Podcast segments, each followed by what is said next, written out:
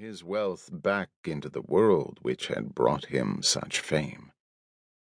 Kelexel, a visitor. He felt confidence in the cover. The Bureau of Criminal Repression had prepared his role and trappings with care.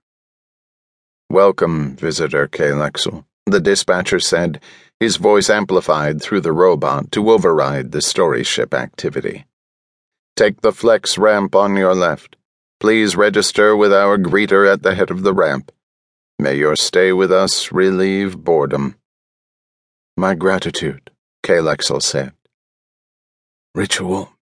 Everything was ritual, he thought. Even here. He fitted his bowed legs to the riding clamps. The ramp whisked him across the platform, up through a red hatch, along a blue passageway to a glistening ebony orifice. The orifice expanded to reveal a small room and the greeter's flashing lights, couch, and dangling connections. Kelexel eyed the robo-couplings, knowing they must be linked to the story ship's central directory. Here was the true moment of test for his cover, the heart of ship security. The tensions boiling in him filled Kelexel with sudden wonder.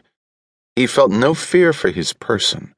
Under his skin, part of his skin, lay the web armor which immunized all chem from violence. It was improbable they could harm him. Something approaching the entire chem civilization was required to harm an individual. Such decisions came rarely, and then only because of a clear and positive threat to all chem. But 4 previous investigators had come here and returned to report no crime, when all surface evidence pointed to something profoundly wrong in Fraffin's private empire. Most disquieting was the fact that all 4 had left the service to start their own story ships out on the rims. Kelexel held this knowledge to him now, secure in the chem oneness, the shared unity that Tigiwa's web gave each chem with his immortality. "I'm ready for you, greeter," he thought. He already knew the primacy's suspicions must be correct. Senses trained to respond to the slightest betrayal recorded more than enough here to bring him to full alert. Signs of decadence he'd expected. Story ships were outposts, and outposts tended that way. But there was a surfeit of other symptoms. Certain of the crew moved with that air of knowledgeable superiority which flashed like a warning light to the police eye. There was a casual richness of garb on even the lowliest menials. There was a furtive something here, which oozed from the oneness of the web. He'd seen inside several of the working craft, noted the silver sheen on handles of concealment controls. The creatures of this world had long since passed the stage where chem could legally reveal themselves on the surface. It was one thing to nudge and herd and manipulate intelligent creatures for the sake of entertainment, to relieve boredom.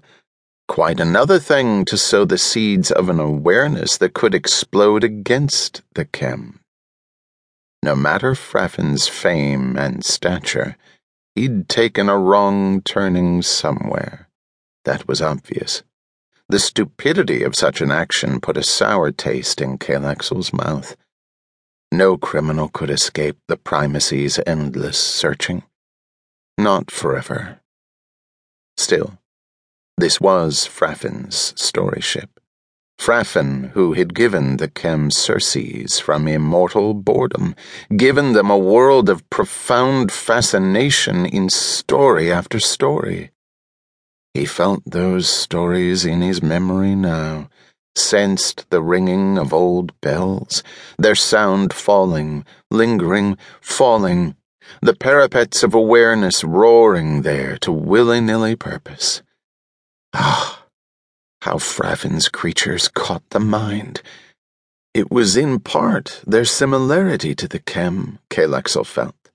They made one disregard their gigantism. They forced one to identify with their